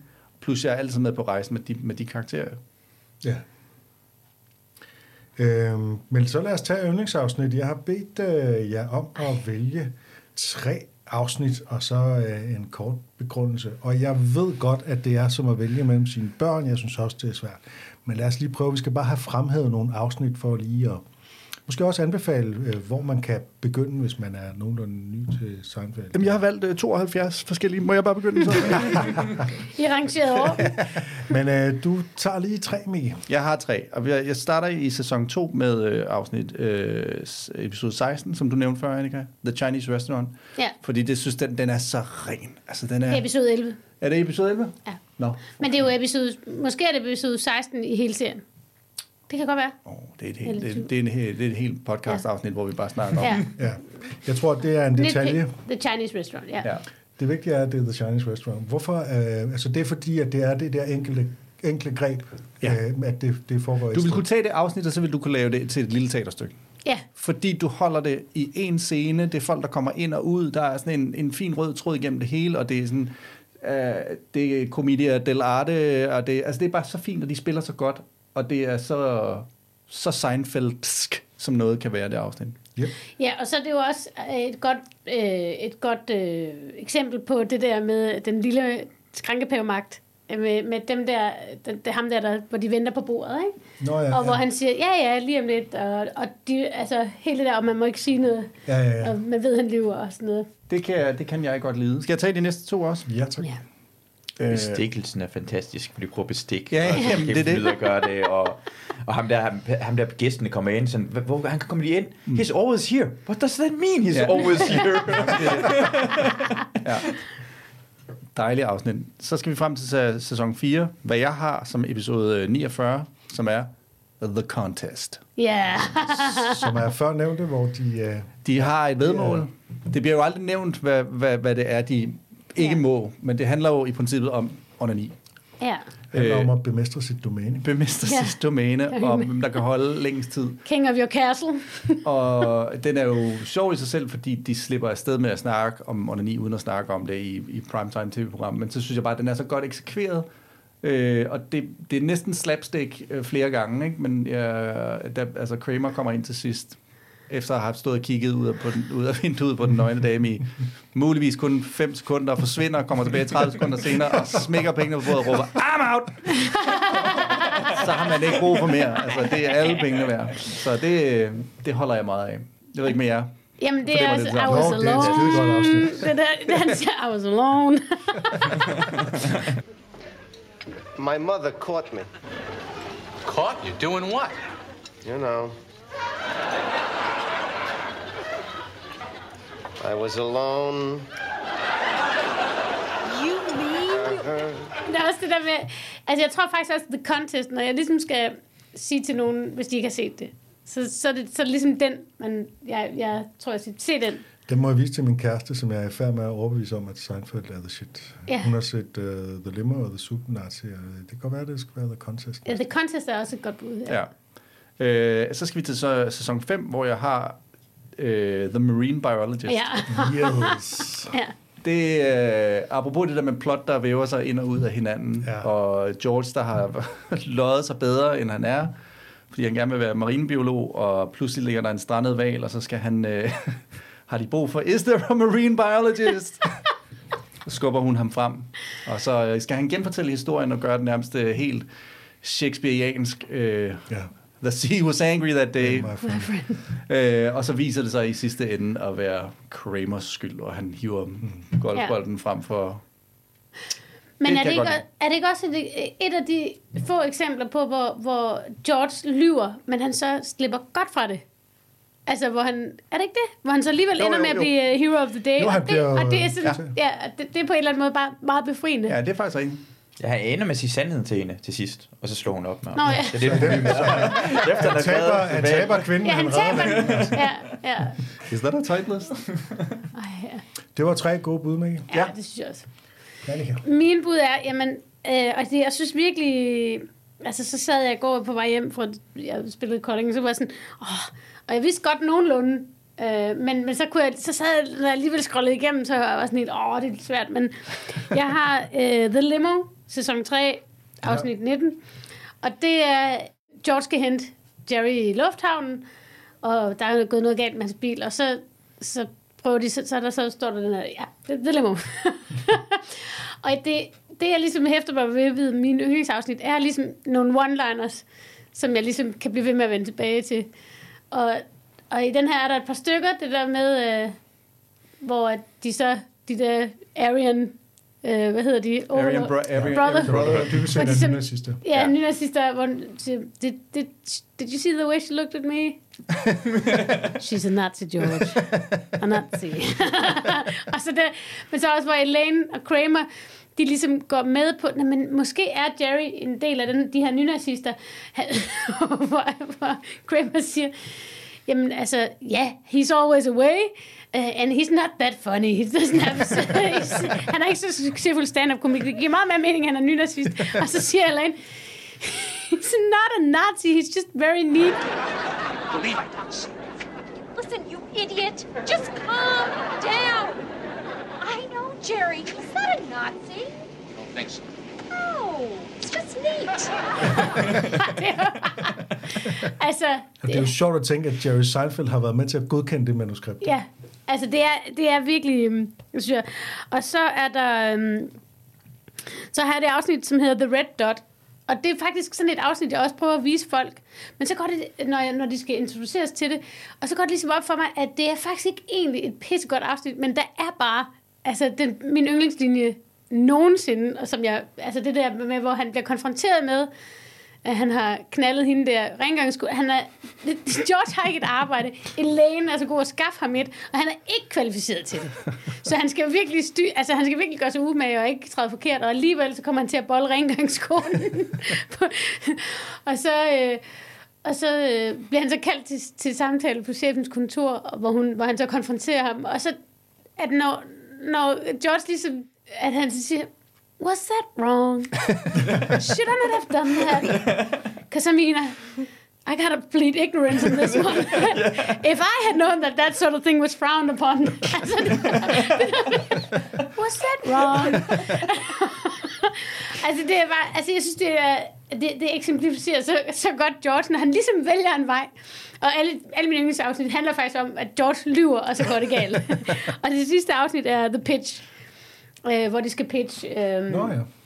øh, Seinfeld-serien mm. til NBC, hvor at, at de sidder inden pitchet, og George er pisse nervøs, selvom han har, altså han, det er der, hvor et af de afsnit, hvor hans selvtillid virkelig går op og ned, hvor han sådan inden bliver helt nervøs, og så siger Jerry, øh, They're just TV executives. Og så skriger han ind i hovedet på They're men with jobs, Jerry. They're men with jobs, Jerry. They wear suits and ties. They're married. They have secretaries. det kan ligesom, altså hele den der høje status. Og der, så bliver han jo nødt til at tage på sig, at de må ikke have så meget mere høj status på det, så han går sådan så højt op, hvor han siger, it's a show about nothing, og vi kommer ikke til at ændre på noget. Til, sådan, øh, og hvor- hvor han så siger, ham der er TV executive, siger til ham, but why am I watching this? Why am I watching it? Because it's on TV. og så siger han helt koldt, not yet. og det er bare sådan, det der not yet, det er så fucking sjovt, at han piller ham helt ned. Så det, ja, det var min bud. Den sidste var lidt overraskende. Det var sjovt. Ja, men jeg genså det i går, da jeg sad i turbussen, og jeg grinede hele vejen igennem, for det er så sjovt, Fedt. det her afsnit. Jeg har uh, The Marine Biologist af de samme Åh, grunde som Maggie, så det behøver vi nærmest ikke at gentage. Det er præcis de samme grunde. Så har jeg uh, The Soup Nazi, som jeg i lang tid tænkte, øh, og det er måske også et lidt overvurderet afsnit, det, er- det er sådan lidt, som det er så nemt at referere til, og så videre. Øh, men så, øh, det var faktisk, nej, det var det tredje, jeg viste min kæreste, og dermed genså. Og så gik det op for mig, det er et pissegodt afsnit. Altså selvom at det på en eller anden måde er, det er sådan lidt, lidt kliché at have det som yndlingsafsnit, så er det bare, altså, det, det er simpelthen bare grundgodt. Altså. Så det har jeg. Jeg vil bare lige påpege en ting, ja. jeg så, da jeg så det øh, sidst, det var sådan øh, næst, altså, Vort Ville oplevelsen i det fra The Soup Nazi og hans personale, der hvor de ligger, hvor, hun, hvor han, hvor har taget, han spørger om brød, og så no soup for you, og så hvor hurtigt de tager brødet og suppen fra. Ja, ja, præcis. Altså sådan teg, den komiske timing i, hvor hurtigt det går, er sindssygt. Det. Her har vi det er en. sat i system, det der. En, Pengene, og så har han pengene tilbage med det samme. Ja. Det er så imponerende. Ja, det er en god detalje. Og så min tredje, det er The Puffy Shirt, Ja, ej. som er en af dem der, hvor at plottet bare er sindssygt godt skruet sammen, og så er det også bare sjovt, at Jerry har den der. But I don't want to be a pirate. This, this is going to be the new look for the 90s. You're going to be the first pirate. But I don't want to be a pirate. Det er pirate. Og George har endelig fundet altså, en, et, et job, som han rent faktisk er god til, og så bliver det fuldstændig ødelagt. Og, øh, nej, det, det synes jeg bare også er enormt godt skruet sammen på, på manuskriptplan. Hvad er det for et job, han har fundet? det Øh, håndmodel. Nå ja. Jeg elsker også det der med, at Kramer har den der kæreste, low-talker. Altså, at low-talker... Præcis, det er jo det, der er hele misæren. Det, Ja. det sætter jo en lavine af begivenheder i gang. George har også den der med, at han refererer til The Contest, fordi de snakker omkring den her håndmodel, der var så god, han elskede kun ja, sin hånd. og det var helt skævt, og så siger George, I want a contest. Som du sinde finder ud af, at han ikke gjorde, for det han snød, men bare rolig. Det er for, hvem vandt så egentlig i virkeligheden? Men finder man egentlig nogensinde ud af det? det Jeg, jeg tror, det alle sammen gør det. så- Det, det, måske Jerry. Jamen, altså, hvem, var nummer tre? Nå, den Ja, tager vi... øh, var Elaine ikke nummer tre? Var hun ikke, var hun ikke den, der holdt? Næsten, nej, hun holdt dem ikke længst. Elaine gjorde det efter... Uh, Kramer. Eller hvad? Før? Det, det sker jo, at hende Sådan der, Jerry. uh, jomfruen går, uh, går hen med Kennedy. Ja, det er og begge rigtigt. to mister deres, så de gør Ja. det samtidig næsten. Ja. Uh, Elaine Nå, og ja, det er Jerry. rigtigt, ja. Og George gør det sikkert før, Før. det, så det er enten Mm. Jerry eller Elaine. It's Okay. a mystery. Ja. Øhm, jamen, øh, vi er ved at være øh, hen mod slutningen. Hvis vi lige sådan skal samle op, så kunne vi for eksempel stille spørgsmålet, hvorfor, hvorfor er Seinfeld interessant i dag? Hvorfor bliver folk ved med at se den? Hvorfor synes vi, den er bedre end Friends of Frasier? Vi har været inde på det. Hvorfor er det overhovedet interessant at lave en podcast om? Hvad er det, ligesom, der gør, at det stadig er interessant så mange år efter? Jamen, jeg synes, det vi snakker om tidligere, det der med sociale koder, og øh, hvordan, hvordan krammer man... Altså sådan noget som basalt som, hvordan, når man møder en, hvordan krammer man vedkommende? Gør det med, bare med hånden? Er det et kram? Er det, er det nu albu? Alt sådan noget, det er stadigvæk Hvor langt relevant. skal et håndtryk være? Hvor langt skal det være? Altså, det sted, synes jeg stadigvæk er relevant. Altså, jeg vil, jeg vil stadigvæk opfordre mine, mine sønner til at se den, når de når dertil, hvor de ligesom er med på rejsen. Fordi der er, sådan nogle, der er stadigvæk nogle ting, som er, det er sindssygt sjove observationer. Og det er sindssygt sjovt. I rest my case. Ja, Jamen, det er... no objections. Det er, det er jo øh, en god begrundelse, og vi har jo givet nogle flere, så det er ikke fordi, vi behøver øhm, Jeg synes, det er et komisk er filosofikum. et Der vil- komisk filosof. Der vil jeg gerne Sådan. trække den op. Yes. Ja. Øh, er der andet, I synes, vi mangler at nævne sådan generelt om Seinfeld-serien, øh, inden vi sådan øh, slutter af? Hvis man sidder og hører den her podcast, og ikke har set Seinfeld, så skal man... Så skal man gå i gang, og der kan man jo passende bruge den her som guide. Men Ja. ellers, hvis det nu er, at øh, hvis ikke det nu var, fordi vi tog i rækkefølge, så er det altså smart ikke at begynde med første afsnit, øh, også hvis man skal vise det til, til nogen, der Andre, ikke har set. ja. Øh, så skal man tage nogle yndlingsafsnit, nogle af dem, vi har nævnt her, og begynde med dem. Ja. Det er den bedste intro. Jeg gjorde det, jeg viste Molly, øh, hvad hedder det, Seinfeld, og jeg viste et afsnit med, hvor Elaine skulle være sammen med ham, der spiller på øh, saxofon, Ja, saxofon. Ja. Ej, det er også godt afsnit. fordi han ville ikke gøre alt. Hot and heavy. Hot and heavy.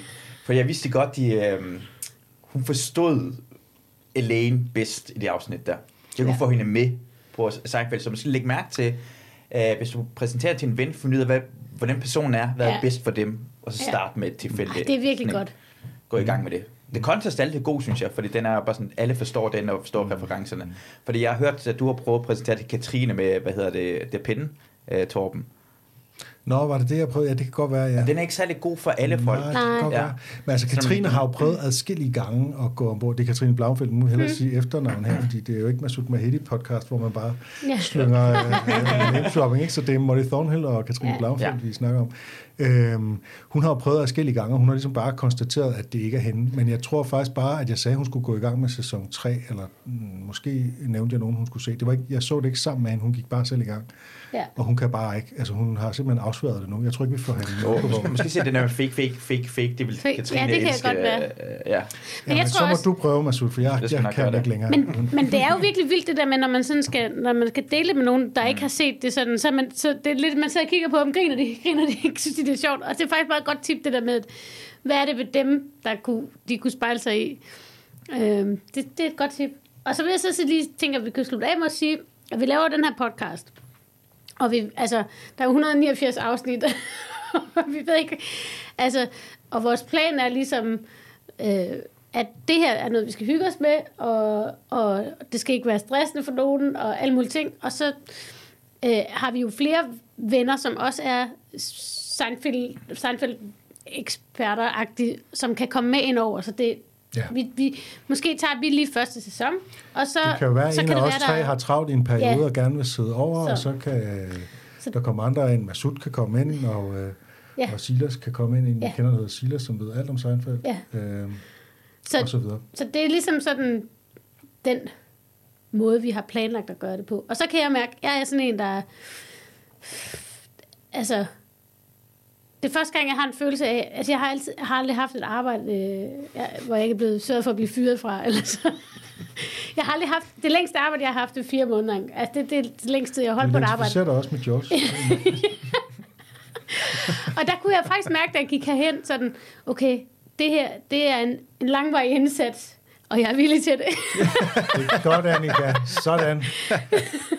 Det er, Så- det er den, øh, det commitment, som vi har brug for her Ja. i uh, Seinfeld podcast. Ja. Og øhm, det er sgu fedt at være i gang. Vi er i gang nu, Ja, efter et år, og øhm, det er rigtig fedt. Og øh, næste gang, der skal det så handle om det allerførste afsnit, uh, The Seinfeld Chronicles, hvor Elaine ikke er med endnu, og hvor Kramer ikke er Kramer endnu, og hvor George stadig har hår. Men øhm, hvor man godt kan fornemme, hvad det er for en serie, vi har med at gøre, synes jeg. Der er i hvert fald en del sådan ting, der peger fremad. Tak til Masud Vahedi for ja, alt, hvad du gør. Vi var Annika Åkær, Miki Vinsløv og mig, Torben Sangel. Du har lyttet til Seinfeld, en podcast om ingenting.